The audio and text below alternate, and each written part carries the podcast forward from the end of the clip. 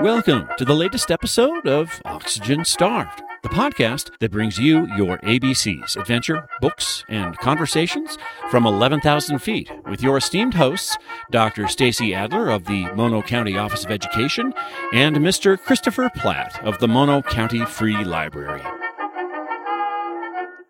Welcome, listeners, to another episode of the Oxygen Starved podcast, where we bring you your ABCs, adventures, books, and conversations from 11,000 feet here in Mono County.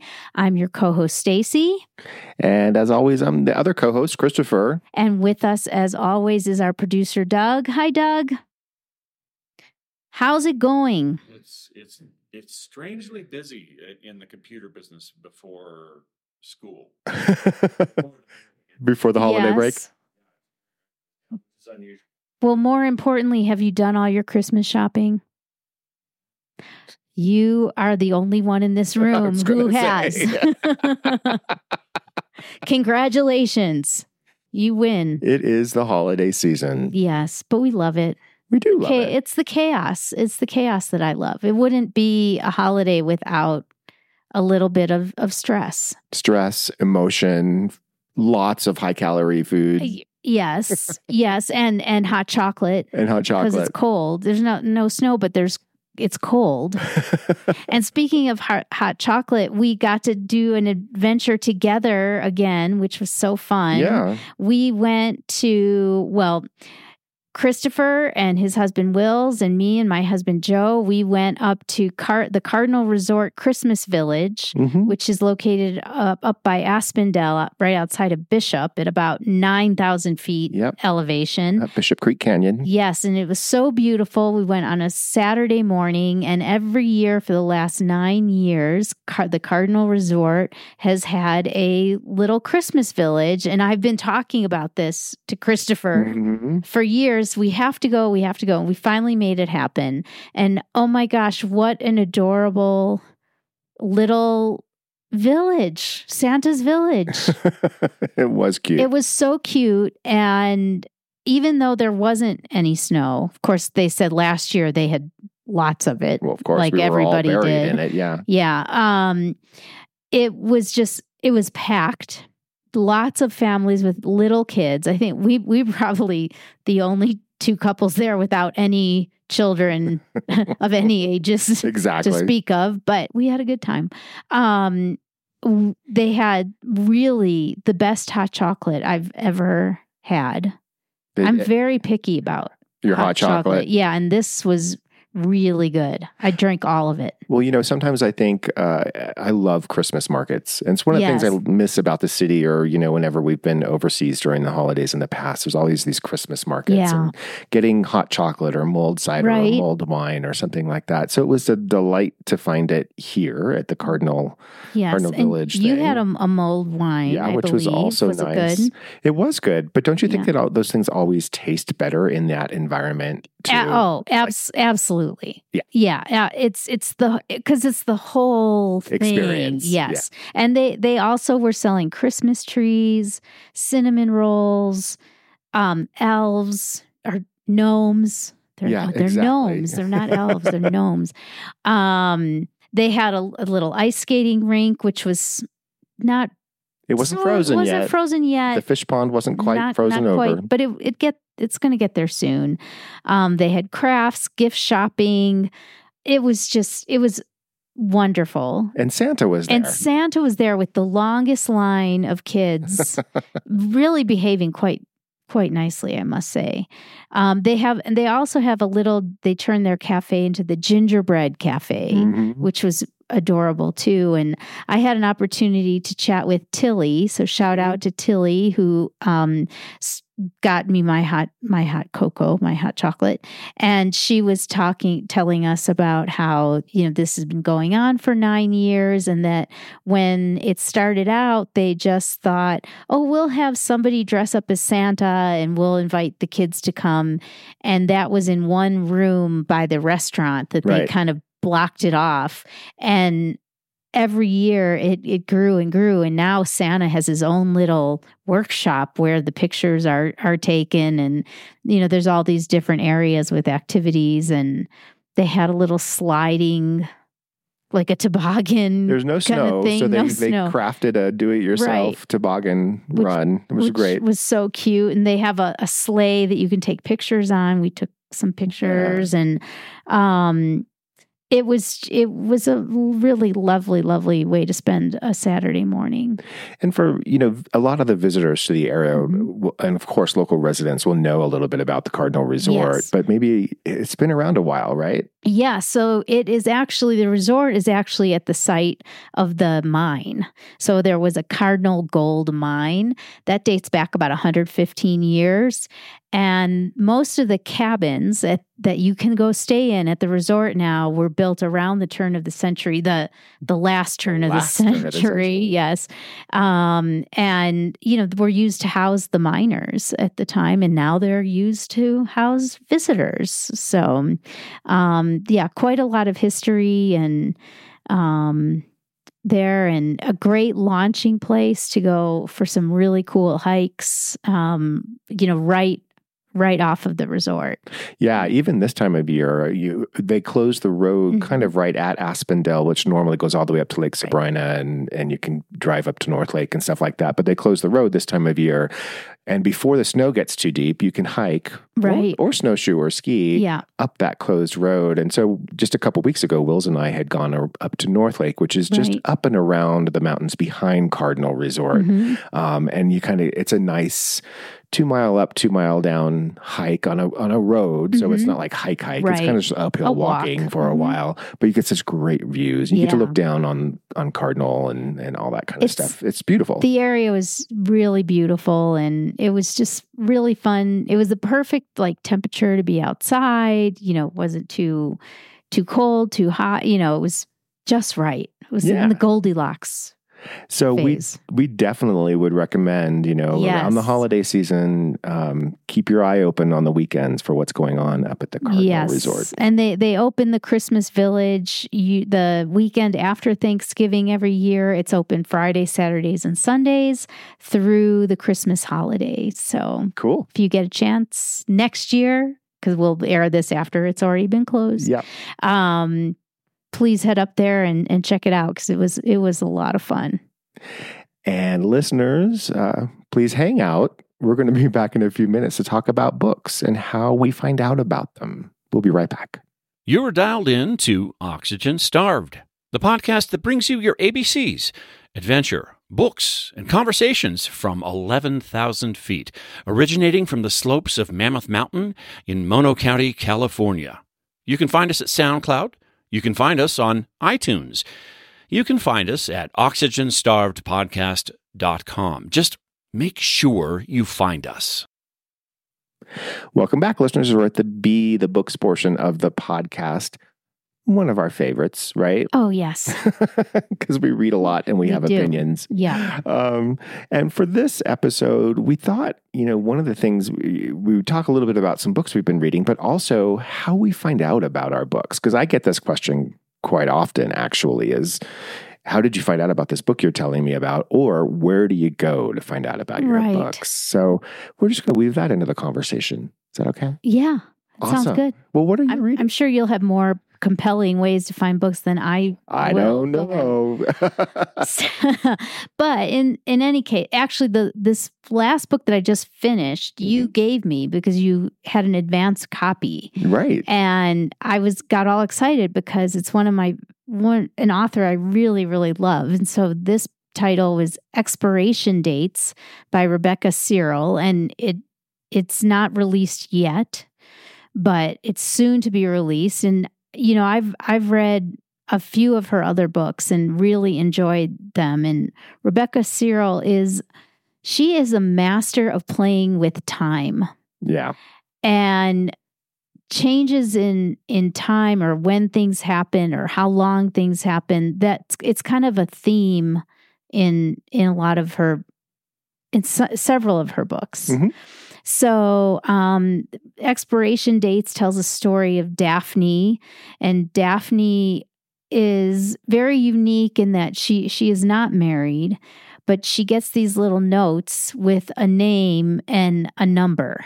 And that's how long the next relationship will last. And the book does not explore where these notes come from, but they just appear. But it's like her her relationships are all you know predestined to last a certain amount of time What an interesting construct to build a story around. I I would have never thought of that. I mean, it was really, and then how Rebecca Serle goes about sharing the different relationships. It's Mhm. not linear in any way. Mhm. And I, I appreciated that because it could have been kind of like, oh, here we go again. and and it wasn't it wasn't like that at, at all. So um, you know, Daphne the the story goes to tell about you know her her work relationships that she has with her her boss and her her colleagues and her and the relationship she has with her parents and her and a couple of her friends. And she and then it centers on this one relationship that she gets in uh, with somebody named Jake and that's all I'm going to say. Okay. and um but it it how rebecca serle weaves the story and develops that relationship juxtaposed with other relationships was really wonderful. I read this book almost straight through. Really? couldn't put it down. I loved it. Awesome. um and so good job rebecca serle and you're gonna have a hit. Uh, um a hit with this one i i know but uh, so you know you asked how we find our books so this one i happened to see on your your desk and a lot of the books that i've read over the last five years have been recommendations from you or books that you and i have decided that we want to read for the podcast Right. together right? um, and sometimes, you know, a guest will say, Oh, you know, we'll talk about a book that they've just read and I will read that one as well. I I have I just also started I'm about halfway through the book Maid right now by Right. Stephanie Land, which is nonfiction. I mean, it's kind of a memoir Yes, it is. Yeah.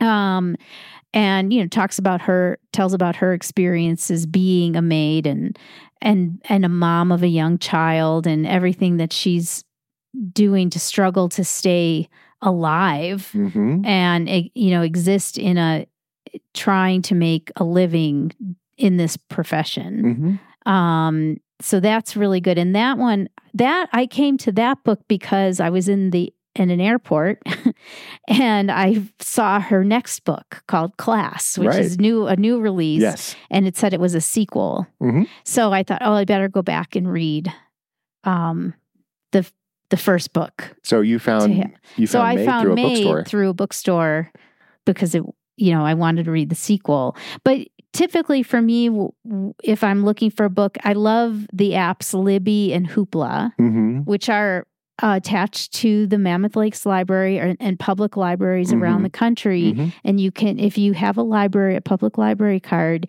you can download these apps and then you can download all kinds of books and audiobooks and magazines and Mhm. um they're not always like you're not you might have to wait a while to get a, a bestseller you know Sure. one of the newer books but I'll just scroll through the books, you know, what's there for fiction or nonfiction if that's what I'm looking for. And I I would say I find something to read, you know, nine times out of ten. And I usually really enjoy it. That's awesome. And, you know, you're given a time limit. Of course, it's like a So- regular print book. Yes. And which is good for me because it makes me Makes, makes read it. me read it. So so those are those are two of the the most the biggest places where I find books to read. And then there is another app called Pop Sugar, which is kind of like a pop culture app. It has all these different areas of interest, everything from, you know, beauty, fashion, fitness, food, living, you know, tech, all all these different areas. But they also have a lot I would say at least once a month they have a 15 titles of suspense that Oh, sure. you need to read now. Oh, sure. I love you those lists. Yeah. and they also in these last couple of well since covid i want to say they that app has done a, a reading challenge that is really extensive i mean like granular like Mhm. read a book whose title starts with a but ends with the letter s i Sure. i mean it's like that specific People Um, love those things. uh, th- there it's it's really i i printed it out right i printed out what the challenge was because i wanted i thought that would be another way to Yeah. find books to read and it was daunting Sure. i mean i with all the things the reading that we have to do for this show hmm there's no way i could fit that in um uh, but anyway so pop sugar is another place and then then of course don't judge i I'm, I'm trying. I'm hold, closing my mouth right now. read a i this year i have read a lot of reese witherspoon's book picks Oh no, that's awesome. She picks good books. she picks good books Yeah. and you know and of course the queen oprah i i always Oprah look has people who pick her Uh, books for her. Well, but I, I, you know, I have. I'm old school. I was there at the Right. beginning Right. with Yeah, there her you go. when she was the only one, Yeah. and I, you know, I, I that first year that she had her book, her book club, Mhm. I read every single book that Mhm. she read. I've gotten away from that, Yeah. but you know, she's she's the OG. She is. She's done a lot to Yeah. help um, authors and Absolutely encourage reading. Yeah. And you know, Reese Witherspoon, Sarah Jessica Parker, you know, the morning shows, the the morning news shows that do their own book clubs. Yeah. Um, they they owe a little bit to Oprah for kind of setting that model. Absolutely. Yeah. And then of course I have to say my daughters, Sarah and Tessa. I they always tell me I'm very fortunate and Brody, my son Brody too. Mhm. I've got it. Sorry, Brody, of course. But all three of my kids are big readers. Wonder why? Um, and they're not forced. I don't force them, but Right. they they all like to read, and so we all share um, titles. In fact, the one of my favorite books that I read this year was called The House in the Cerulean Sea. TJ Klune. T.J. Klune loved, loved, loved, loved that book so much, and that was a book that my son told me, "Mom, you have to read this book." And my kids know me so well because I That's loved it. and he's got a new book out, Puppet, Lives of Puppets. So T.J. Klune does, Yeah. not my son. Oh, no. Yes. yeah, maybe Brody May- will have maybe a book one out someday. day. Yeah, Yeah. there you go. but uh, yeah, so that that's that's a little capsule of what So where so I find my books. I was expecting you to say a little bit about BookTok, TikTok. Oh, Do you get recommendations from there, or do you get reactions? Is that's where you kind of go to kind of get a just a flavor of stuff? You know, you that's a really good a really good question. So, you know what I find myself doing with BookTok is I will save when when and there are a couple um a the dog-eared bookshop. Mhm. She is that's a bookstore on the East Mhm. Coast and she is one of my favorite BookTokers. And I will save her BookToks. Like if there if she talks about a book that I'm interested in, I'll save it. But then I always forget to go back. you know, because I'm on to other things. And um, but I, I would I'm I always uh, there are a lot of book talkers, and when I say talk, it's T O K is Yeah. what I'm Yeah. referring to. Um, I I, lo- I watch a lot of them, but I it, it's kind of time and place. Like Yeah. if, if if I'm near the bookie joint and I know they've just talked about a book that I want to read, or I'll, I'll write down the title and I'll put it on my list. And Mhm. Maybe sometimes to I it. get to it, and sometimes I don't. It's So- funny because I do the same thing. I follow a few bookstores on social media. You know, there's local ones like Yeah. Spellbinder and Bishop has a as a Facebook page, and Chaucer's bookstore in Santa Barbara because I used to work there. It's a great indie, and then a few other indies around the country and around in the UK as well. Yeah, And what I like about them is is I just you know often I just scroll past, but sometimes they'll surface something that's really unique yeah, and it catches my eye. And since I'm on social media, usually with my iPad iPad or my Mhm. phone, I just screen print Right. it Yep. and it goes into my photo feed. And so if anyone were to find my photo feed in any of my devices, most of those are screen prints of books that So- I've got to go back to and read someday. So my I have a lot of those as well. But I, I will say that one of the books that I shared that was my top three of the year, which Mhm. was the Secret Society of Very Interesting Witches, or irreg- very irregular witches, hmm was a recommendation from the dog eared bookstore. There you go. and she she so sold me on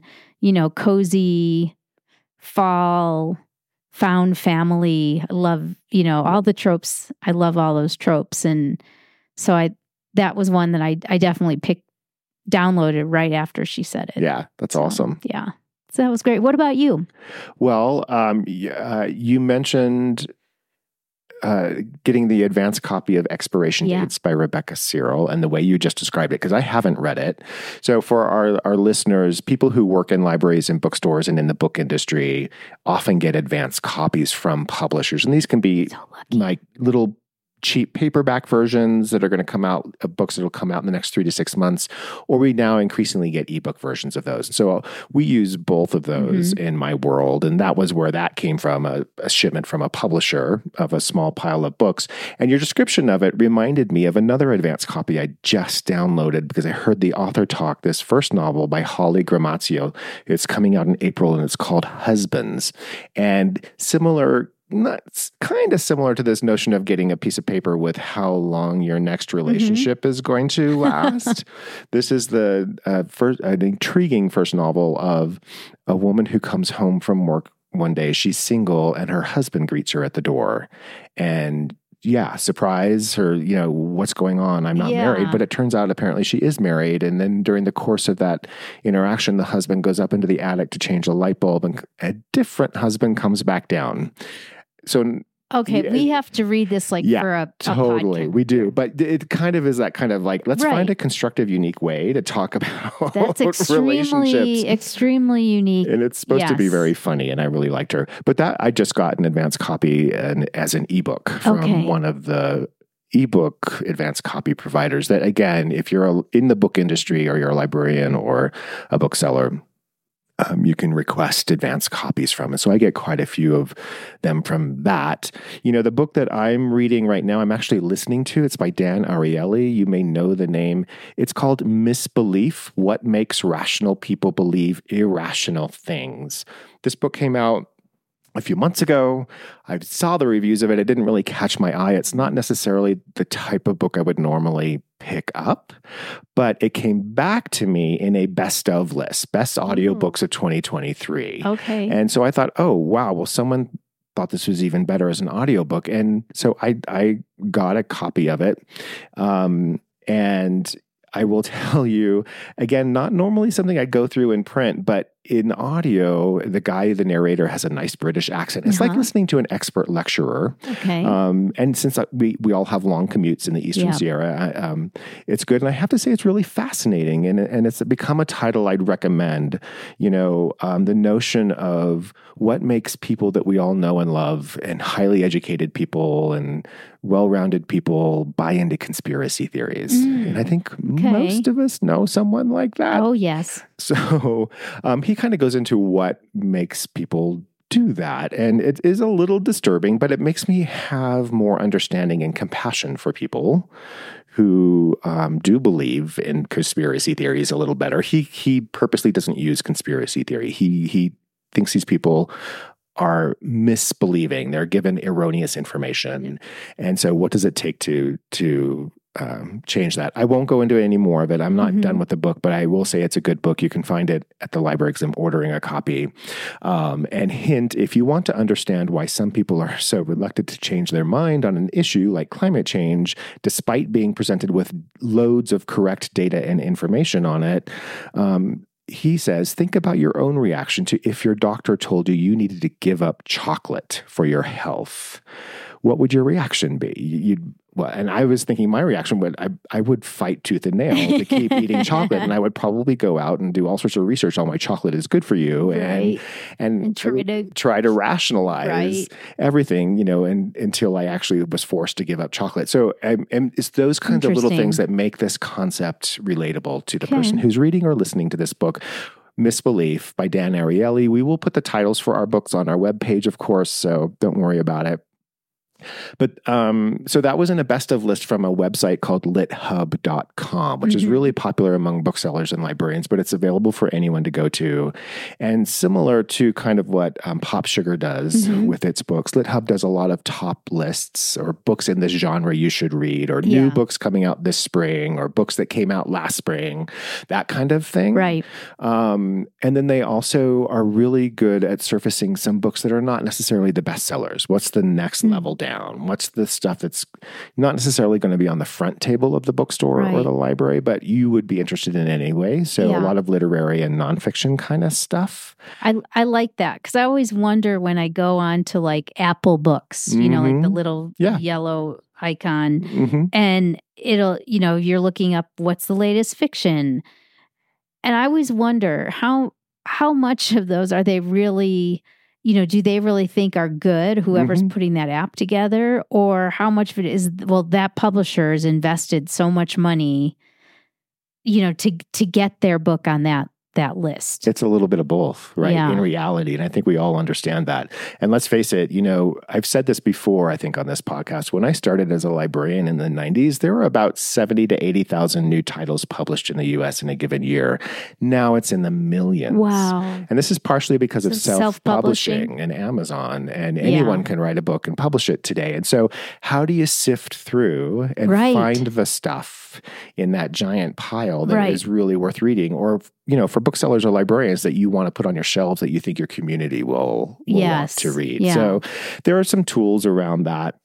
You know, we have a in libraries, uh, we use um, a vendor database that is Mhm. much like Amazon.com. You search for books, and that's how you find out about the new titles that are coming out that may, you might not otherwise know of. They do a really good job of pushing lists and stuff, and like Mhm. your readers are going to want this. Or, Yeah. you know, if you're a California resident, you're probably going to be interested in this book kind of thing. Those kind of helpful, helpful things. And those that's the kind of thing that I, as a librarian, rely on for the stuff that I wouldn't be interested in that I'm not going to search out. So, you know, Britney Spears' new memoir, you know, that's how I found out about it. And of course, we do get stuff from publishers as well. And we go to a lot of um, publisher showcases. So, Mhm. for instance, Tommy Orange, who wrote There, Right. There. yes he's got a new book He's a new book coming out in March called Wayward Stars. He was just at a publisher showcase last week, and I got an advanced copy of Oh, that. So I'm really excited to read that. And then, of course, there's always reviews. I'm always referencing starred reviews. Mhm. Um, uh, so librarians pay a lot of attention to that as well. But there are quite a few things that you know used to be just available to those of in the biz that are now available to the general public, Mhm. including our listeners. So LitHub. Best of list. The library, Mono County Library System, will put out its top reads of 2023 at the end of December. I So have to get you my titles you do. And listeners, you can come into any of our seven branches and get a copy of that brochure or find it on our website. I've talked about lithub.com. Book Riot is another website that a lot of um, librarians go to. It's a little Hmm. more genre focused. Okay. Um, and it's one that I think a lot of people follow because the people who recommend books on Book Riot are, are similar similar reading tastes as much as anything. So that one is good. And then we've talked about social media. I also do follow a lot of authors that I like to read because often an author um, will support fellow authors and help promote new books, and you find out books that way. They, I like to say that, um, you know, authors as a species are very supportive of each other, so they're always like boosting Yes. their friends' work too. Which is and cool. Ann Patchett has is a BookToker, and Yes. she always she has a every Friday she releases a a TikTok about if it's not if it's new to you if you've never read it, it's new to you. That's Yeah. what she says. That's awesome. That's great. Yeah. And then I think we both, um, so she, and she owns a bookstore too. So Yes. that's doubly awesome there. She gets it. And I think you and I also would agree. We kind of pay attention to book review sections of papers like The Guardian, New York Times. Times for sure. Yeah. Yeah. And that's usually where I find out about like who's been nominated for book awards or stuff like that. Um, Yeah, you've you got you have me all like tuned in to when the National Book Award nominees come out and then when the National Book Awards are given. It I, I'm all like zoned in on that that now. That's See, I've had an effect on you. you have, yeah, for sure. I, I pay attention to that, and as well, the Booker Prize in the UK is also a Yeah. big one. Big one. Also, get their books are generally out in the states as well, and often very popular. But the, I think the last thing I wanted to say about how I find books, and well, two things. One, I'm going to plug libraryreads.org. This is a monthly list of 10 new adult fiction and nonfiction titles chosen by America's librarians, public Oh. librarians around the country, libraries big and libraries small and very rural, each vote on their top favorite books that are just coming out that month. So it's always new titles. Um, they tend to get a lot of genre fiction, which is good because a lot of genre fiction doesn't make other lists. So, um, and I will, you know, I'm a little biased. I helped found this 10 years ago. I was in the founding group. So, Awesome. libraryreads.org, we'll put that on our website. But then the last thing I wanted to say, because we initially chatted about bookstores, Yes. big believer in bookstores. I love to browse a good indie bookstore. So I'm just going to say a couple of things about how I find books there.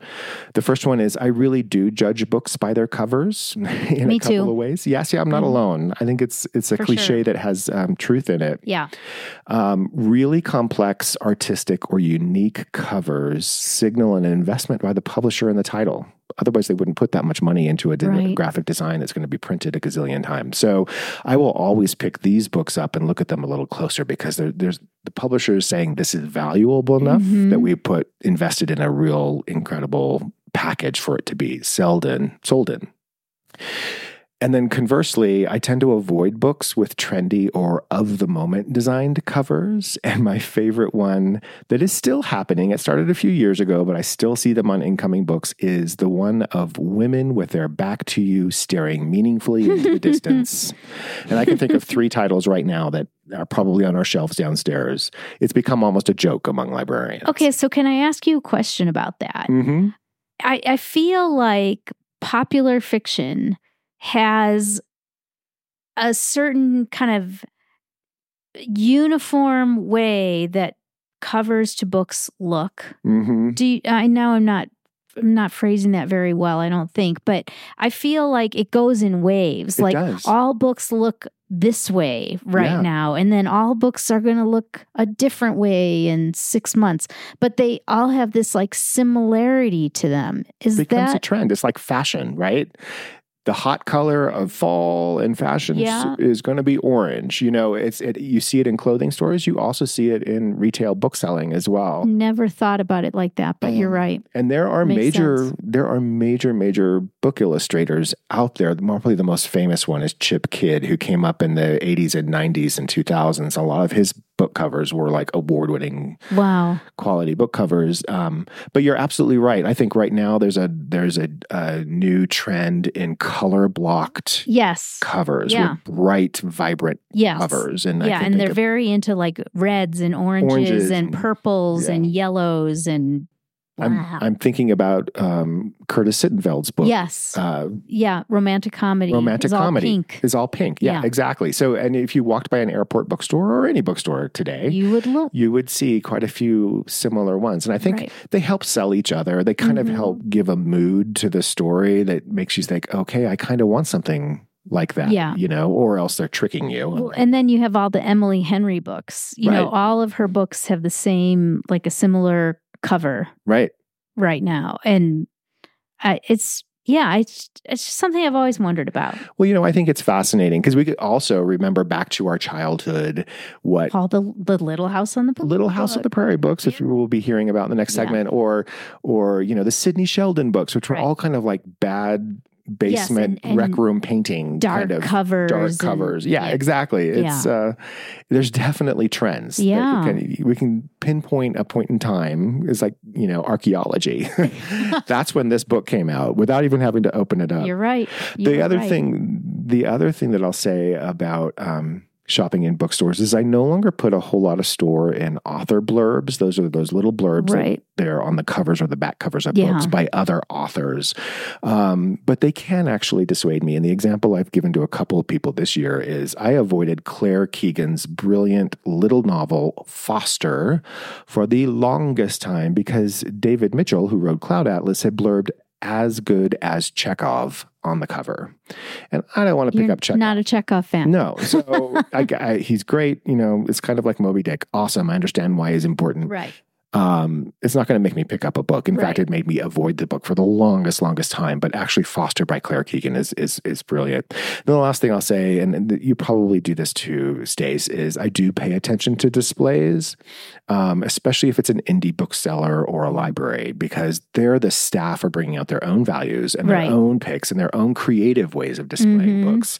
And it's not just like the supermarket where the publisher has paid to put their book Right. here. So Yeah, I I love shout out to uh, Bookie Boy, Booky Joint Dave, who you know if you go in the Booky Joint, they'll have staff recommendations, and there'll be a little card, you know, with who one of the people who works for him, what book they really like, and I appreciate those. I pay attention to them as well. So, um, yeah, listeners, there's we'll put links to all these things on the website. There's so many different ways people can find out about books these days, which is kind of what's keeping reading alive. Yeah. You know, it's a really vibrant um, industry and profession to be in. So that's all very, very cool. And we would love to hear from you about how you find out about your books. So go to our website, oxygenstarvedpodcast.com or our Instagram account and and tell us. And in the meantime, Dick around, and we'll be right back. Oxygen, a colorless, odorless reactive gas, the chemical element of atomic number 8 and the life supporting component of the air. Starved, suffering a severe and damaging lack of basic material and cultural benefits. Oxygen Starved Podcast, a colorless, odorless, culture packed, nutritious podcast considering books, describing Mono County adventure, and engaging in informative conversation with colorful Eastside Sierra locals. Download it now. Welcome back, listeners. We are at the conversation C, the C portion of our podcast, and we're so honored to have with us today Miss Camille Miller, Hello. owner of the Fun Shop here in Mammoth Lakes. Welcome. Thank you so much. It's really a joy and an honor to be here. Thank you for having me. Well, I, I know it's hard to take time away with everything you've got going on, but we really appreciate you being here and can't wait to hear more about what you do and have our listeners get to know you a little better. Thank you so much and happy holidays to you guys. And to you, yes, it is the not very snowy holiday season, but we're okay with that. Indeed.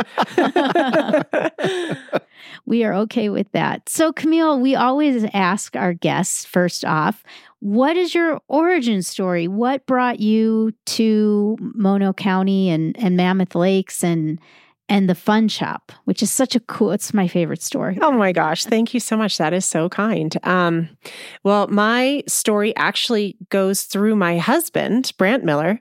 Um, his family has been coming up to the area since the 30s. Wow. wow. So Brant's grandparents, um, who we call Grandma and Granddad Miller. So if I reference them, Okay. it might just come out Grandma and Granddad. Good to know. Um, but anyway, they um, they had been coming up here um, back when it was like days on a dirt road Yeah. from San Mhm. Diego and yeah. that whole thing. And we heard their wild stories and so great. And then my father in law, Brant's dad, um, would come up here camping hmm um, as a young child, and they would just do all kinds of cool, whatever, you know, Right. hiking and backpacking and everything.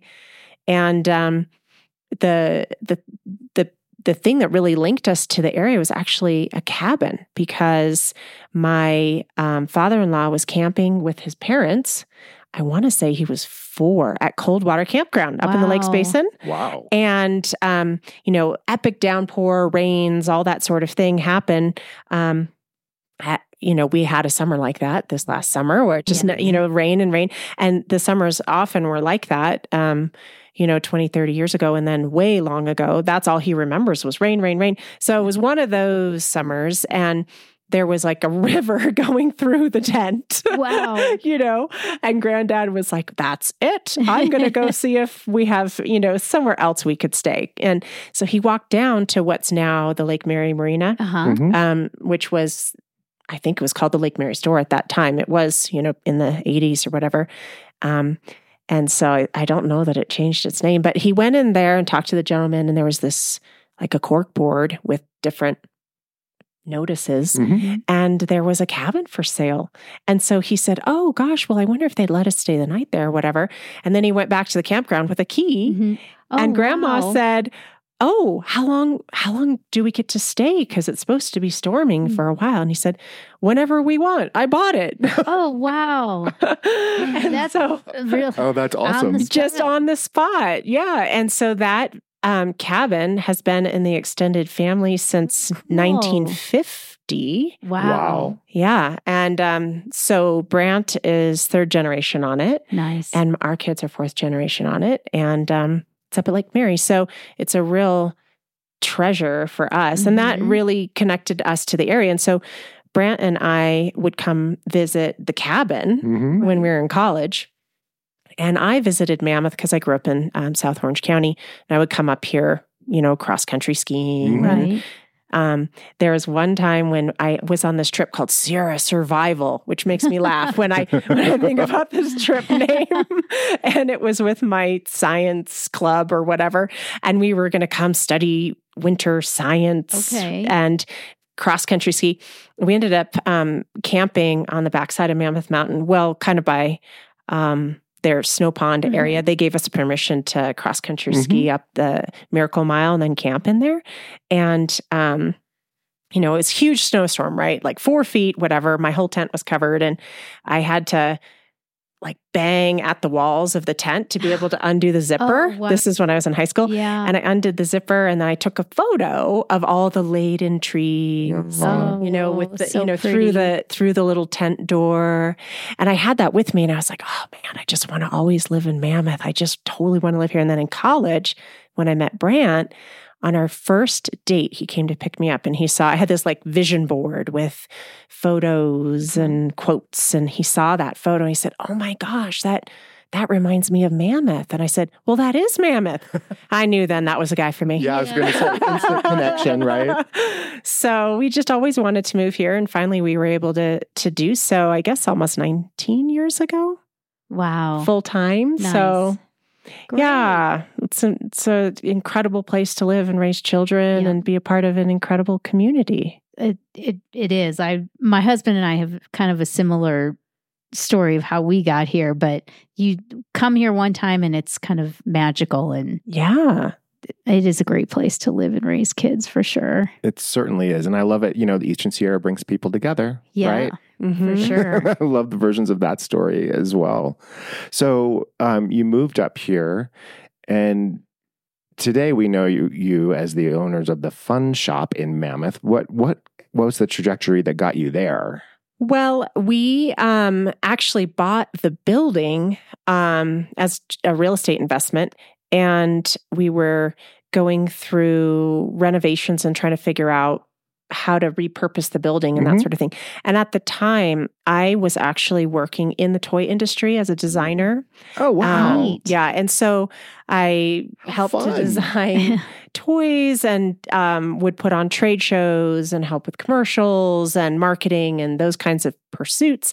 And that was really kind of a side gig because I've always been very artistic. Mhm. Um, but commercial real estate investing is our main business Mhm. Um, as a family, and that's what my husband does. And so um, we were just kind of repurposing the building. But at the time, um, our kids were young Right. and we were homeschooling, Mhm. and we're always looking to do projects. Yeah. That's that's how our um, that's how the Miller homeschool goes. You know, we don't just kind of discuss Project based learning. project based learning. So it's always this integrated style. So, you know, our poor kids, we've dragged them through the ringer. So they on that building helped to go through the whole planning process. I would drag them to the town. I'm it. meeting with the That's great. planners and going through. Um, they were there when we were jackhammering out old foundations and doing the engineering work for the seismic rebuild. We put in a whole bunch of new piers and um, Mhm. They got to see all that, you know, digging out the ground on the inside of the building and pouring new piers and putting up I beams. And so Sage, our oldest, was very interested in engineering. And Mhm. so that I think was a bit of a taste of that Sure. initially as a younger person. And like, you know, whacking the old walls with a sledgehammer and, you know, stuff like that. But taking them through that whole building renovation process and then the whole process of starting a business and we were kind of thinking, oh, well, we'll sort of do this short term or whatever. You you just never really know how these Mhm. things y- are going to come together. And then it it really took on a life of its own. And now it's a part of our community. And I I never really envisioned that, to be honest. You know, you you start something, you just kind of don't know where it's gonna Where it's where it's gonna go. And It- then it turned it took on a life of its own. it's such a special shop, you know, because it's not just toys. So if, if our listeners have never been there, tell us a little bit about the fun shop. Oh, thank you. Um, well, it's whatever we think is fun. so, so it's um, it's a place that we what our goal was to have multi generations being able to gather somewhere, Mhm. and also for people to have alternate things to do when the weather's too poor to be on the mountain or someone gets hurt. You know, people Yeah. come up and they, you know, if someone breaks their leg or whatever, but they're still kind of here and they're in a group. And what are they going to do? How do we, how do we bring a, you know, an intellectual yet fun side to kind of these, these groups that want to gather and they find common ground in, you know, jigsaw puzzles Yeah. and games that promote conversation. And so we have an extensive game department, which um, sneakily is how we taught a lot of strategic thinking to our kids in homeschool uh, because they think they're playing a game, but what they're really doing is learning to think four or five steps ahead. Right. Um, and I think that people of all ages really appreciate that. It stimulates the mind in a way that's different than just kind of receiving information, other, you know, receiving other people's ideas. We do a lot of taking in of other people's ideas these days and being able to really promote your own thinking and question your own thinking. Um, games really do that. So, in a lot of ways, it's very stimulating to the mind, but it's also very relaxing to the mind. So, things that we would do at home in kind of our homeschool environment, we turned into a commercial application. and so It there works. are, there are games, there are educational toys, um, there's ice cream, really high end ice cream. Do you? uh, that's fun. Ice cream? Do you? We we do not, but we buy from high end creameries, and so um, but we transform it into custom milkshakes and you know free toppings and and things that are indulgent like hot Sure. fudge and you know um, so it's nice. I mean, for me, it's it's it's really rewarding to see families come in and sit at the tables and enjoy an ice cream, and we always have. Um, just games out on the tables, you Mhm, know, right. chessboard or whatever. And I love it when the kids who learned in, in school, you know, maybe they're six, like, Mom, let's play chess. And she Oh, says, that's awesome. Gosh, I don't I don't know how to play chess. And he says, Oh, well, let's I'll teach you. And then they'll sit there for like two and a half hours playing chess. Mhm. And now mom knows how to play chess and they had a really great time.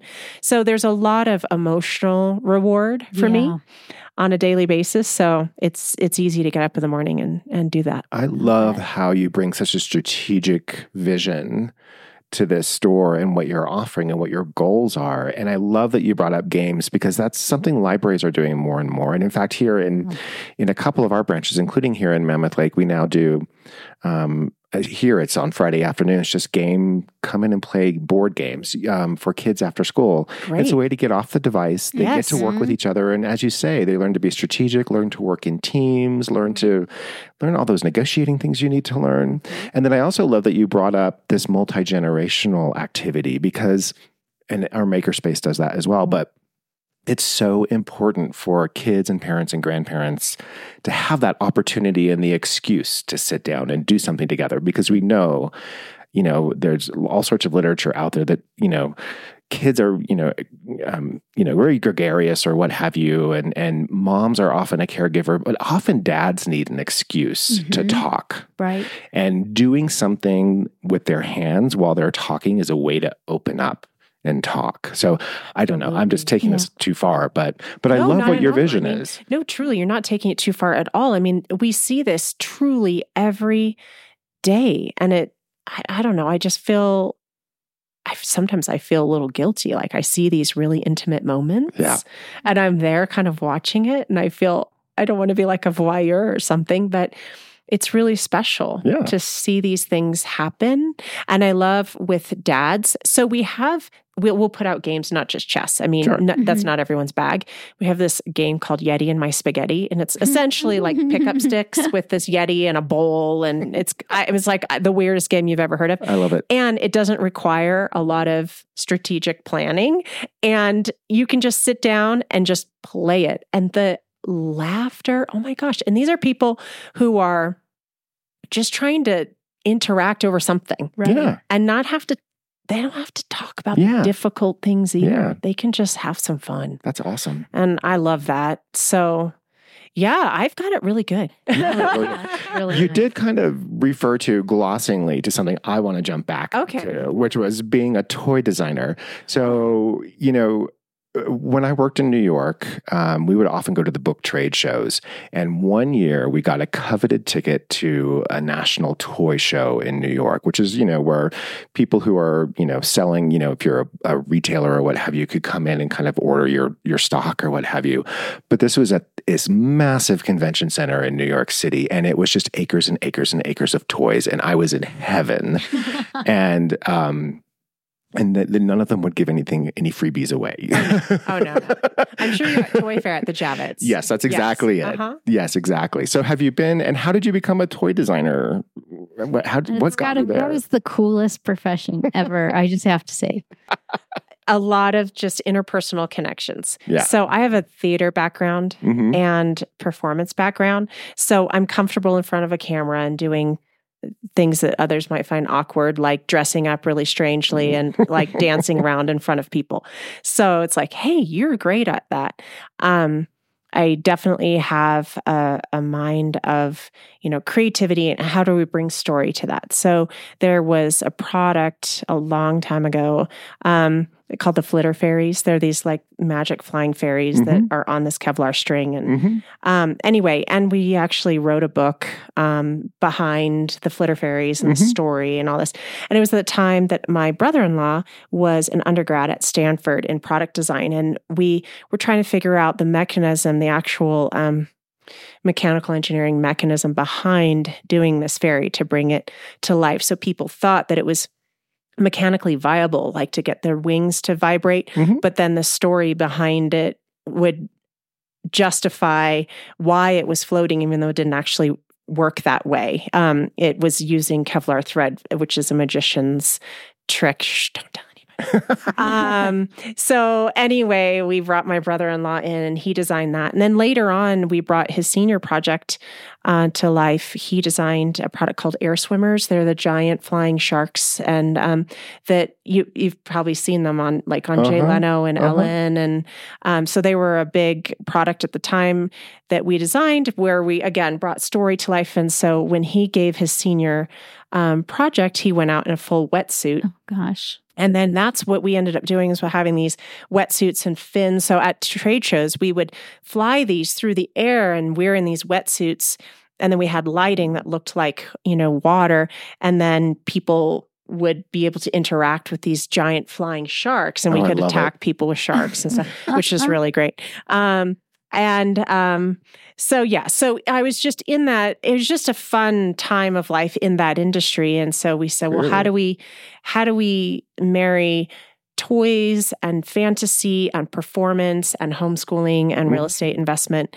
So, you know, people always ask, like, is the fun shop a franchise? I'm thinking, oh my gosh, there's no way. Like, how would, you know, I mean, I, the weirdness of it's really just you know a combination of of my strange brain and my beautiful family's brains and how we like put it all together. And I don't know how we would duplicate. How you would replicate that magical combination. That's true. Um, but I appreciate that people enjoy it. You know, when people come back again and again, um, it lets me know we're doing something right. I love it. Yeah. Well, for our listeners, where in Mammoth Lakes is the fun shop if they were driving into town? Thank you. It's right on Main Street, um, directly across from the fire station, kind of by Footloose and Wave Rave. Right.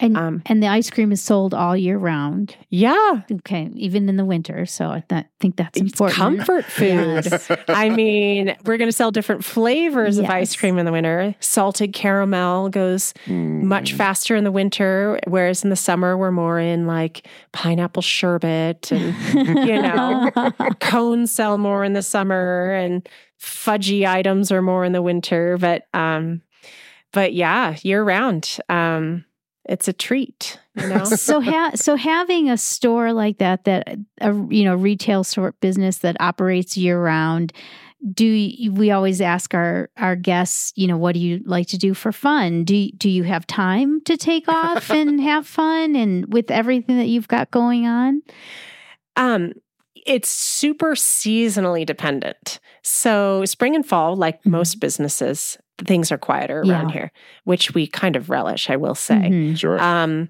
it doesn't make it great a great set of business circumstances. Yeah. you know, you have to really kind of make all your money in the summer and all your money in the winter, and then in spring, the fall, you kind of go like mm, do do do. And Mhm. but that's, I mean, we obviously make use of our time. So Yeah. that's when we're using our um, time for lovely things like paperwork. oh It's like my favorite thing, right? Yeah. And um, all the receiving and getting things organized for the holidays and just Right. transitioning seasons. Yeah. You know, where the summer things um, sell out or get boxed up or whatever. And then we're into full winter mode. And, um, you know, it's it's really like running two businesses. Yeah. Sure. Um, I'm sure a bunch of other businesses experience that too Mhm.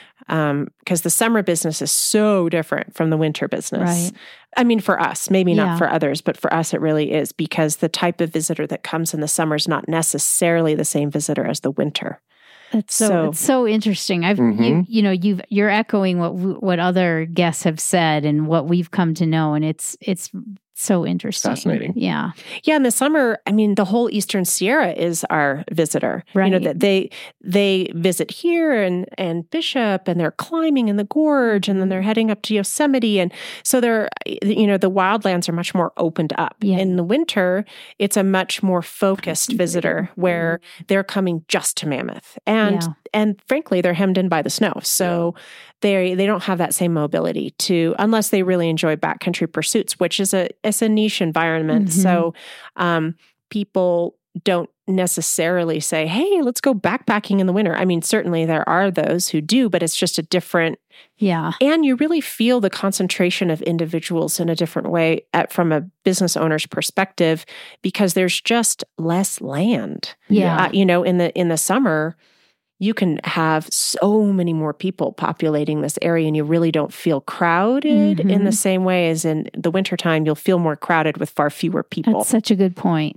It's true. It's so you're so right. It can be so intense here in the winter. yeah because everyone's in the same place at Yeah, the same time Right. Exactly. So, you know, figuring out how to, but of course, we're, we serve as a bit of a concierge. You know, Mhm. that's just sort of part Mhm. of what we do as all business owners do. Right. You know, where's the this and that? Yeah. And what do we do? And how do we get here and there? And just trying to be, um, gracious hosts to our Mhm. community that's a big part of what we what we train with our team with our staff Mhm. we do a lot of um, just working on how to be gracious hosts to the area, not Yes. just in the fun shop specifically, right. um, which uh, I think makes our visitor feel welcomed.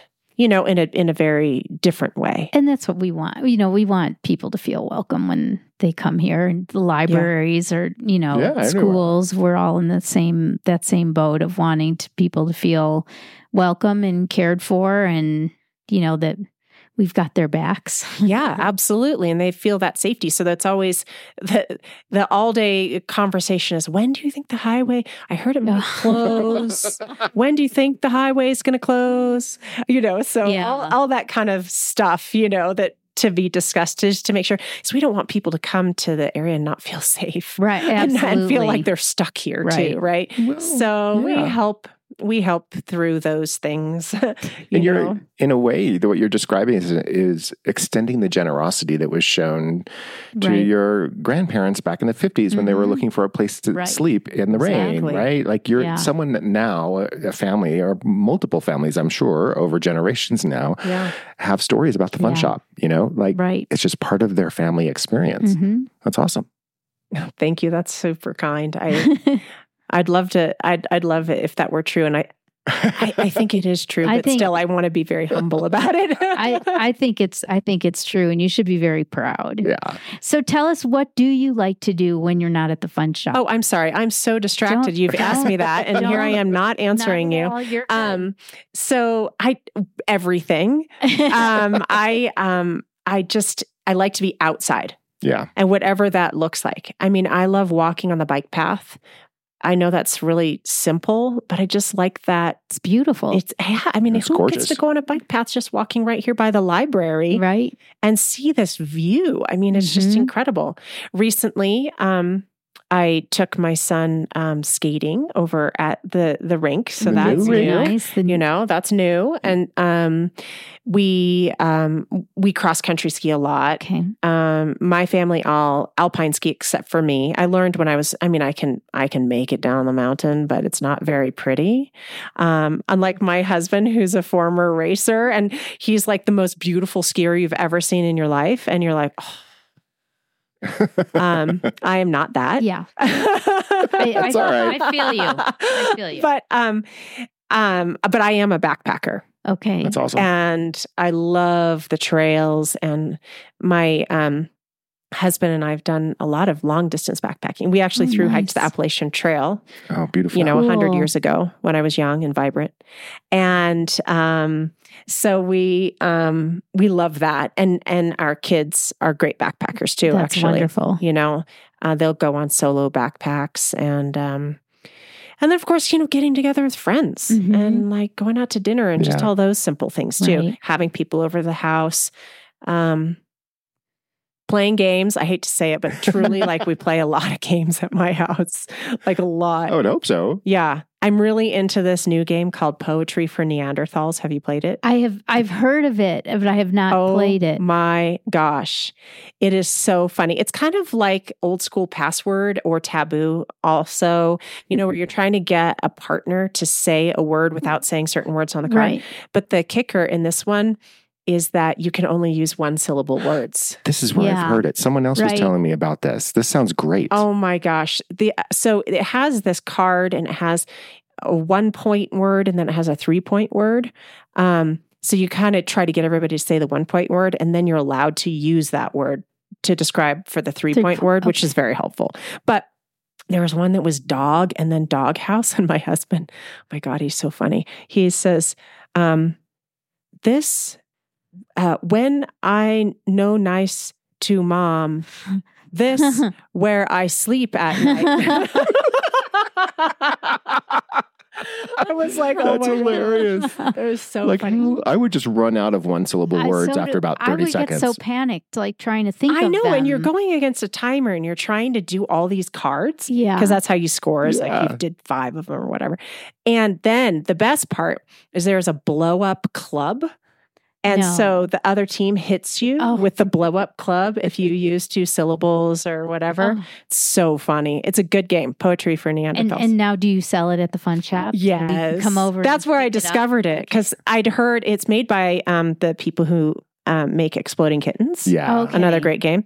And so it was their new game. So, of course, I always try these games out. And um, it's so funny. Great. well, we will, listeners, put a link to the fun shop Yeah. on our show page. Um, so you don't have to have written down poetry for Neanderthals. Don't pull over to the side of the highway. Yeah. It'll be waiting for you when you get home. But moving from one syllable words onto multi syllable words, we always close out our, our interview, Camille, with um, a question about what our guest guest is reading or a book they would recommend. So, what would you like to tell our listeners about? Oh, thank you. I actually wrote a whole thing down because I have about a hundred books that are just cracked or half read or Mhm. whatever. It's just endless. And with being in a homeschooling family, that's like all we do is, Yeah. you know, series and series. So um my son Owen, who's seven, just read the entire Captain Underpants series. Um Bravo. all- that's a, that's an achievement because there are a lot of books in that Eight. series. eight books Yeah. and he read them in two weeks. Good for him. And um, he's actually writing an opinion piece right now on why he thinks every child in the world is going to enjoy this series. Excellent. And it involves, you know, the fact that it has, says things like Professor Poopy Pants and, you know, talk about toilets. And I mean, it's exceptional for seven year old boys, especially. Um, so we just were. Um, reading well he, he we had read that to him and then he just independently read the whole thing we're also going back to um the Laura Ingalls Wilder series. We're in the middle of On the Shores of Silver Lake. We're like on the last chapter, actually, not in the middle.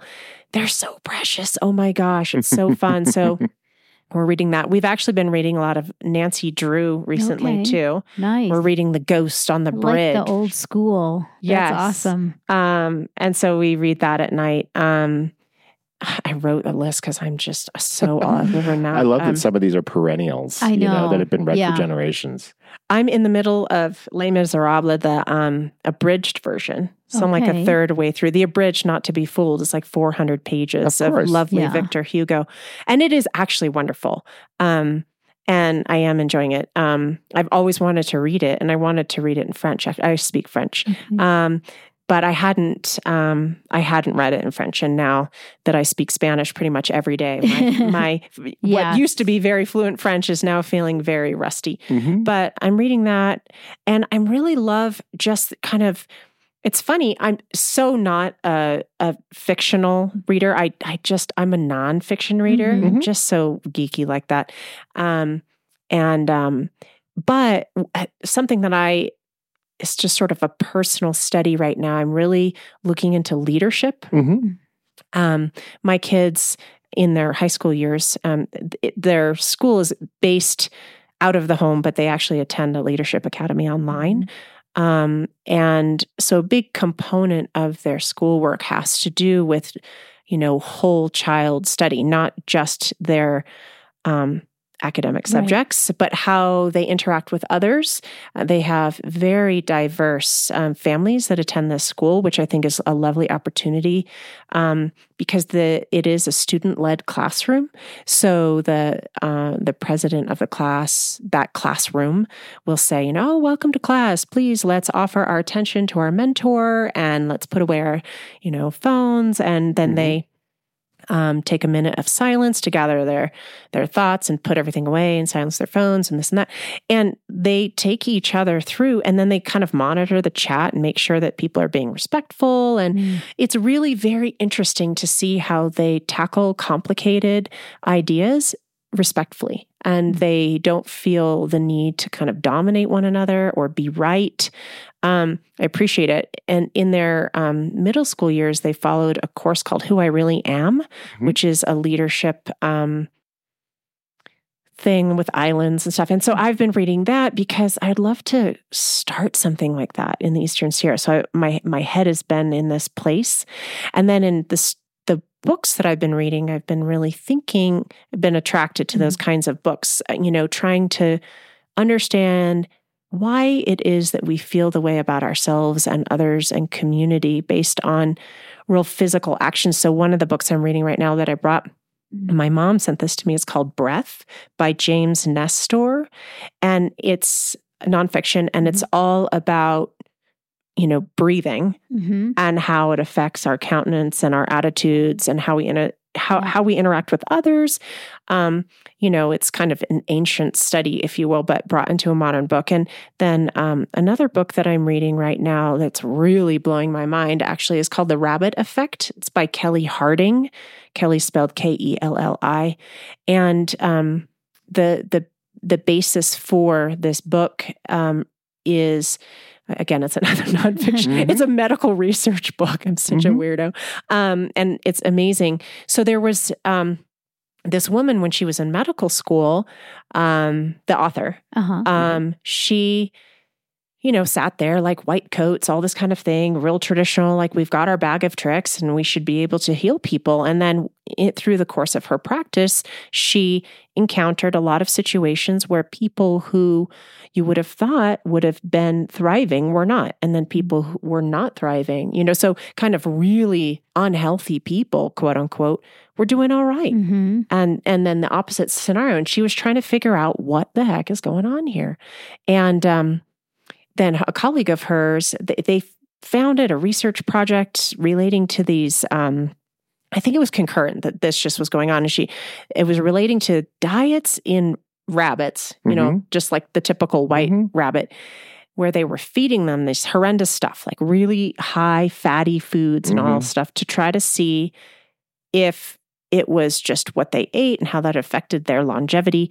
So there was an A and a B group, as you know, you find in research, and one of the groups, they were totally fine. Like these rabbits were not dying, Mhm. and they were not even showing any signs of like heart failure or Mhm. any of the stuff. Whereas the other ones, they were dropping like flies, and they so they actually went back and looked back at their procedures and trying to figure out were they doing something in their procedures that wasn't actually what they had intended and they discovered that the grad student who was facilitating in the research in the non-dying group Mhm. was she just couldn't help herself she would like pick up these rabbits and feed them this awful stuff but she was like oh you're so cute oh my gosh Oh. and she would pet them and smooch or like cuddle and put them up in, against her face and all. And they were completely impervious to this diet. That's fascinating. Wow. And they, um, so then when they saw what was going on, then they reestablished their research using this actual researcher, and then they wrote her into the project. Mm. Because they were, you know, scientifically not be taken seriously. So they went and actually did it and then implemented that as one of the protocols. wow. And same thing.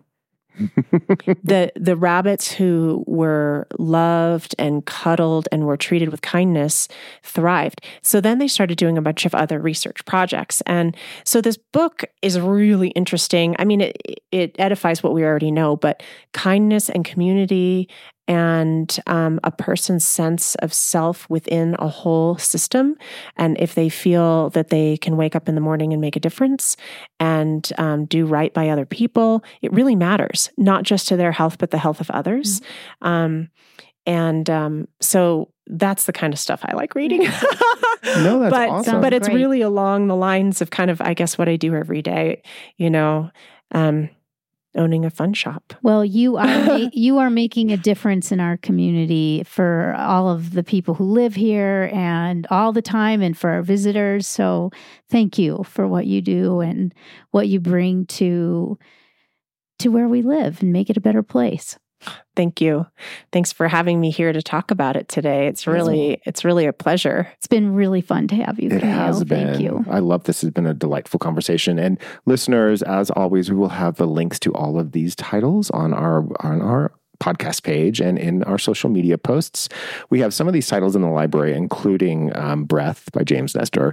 Uh, we will probably order a Rabbit Effect now because I'm curious about this title based on your description. Camille, thank you for that. In the meantime, listeners, you can always follow us on Instagram or Facebook at O2 Starved. Our podcast webpage, where you can also listen to our episodes, is oxygenstarvedpodcast.com. Follow us, subscribe to us, and most importantly, use that comments link. We love to hear from you. We love to hear what titles you're reading or your reactions to the titles that we're recommending. And you got a slew of them in today's episode. In the meantime, Happy New Year. It's holiday season. Happy New Year. And uh, we will be back in January with some interesting new guests. Stay safe.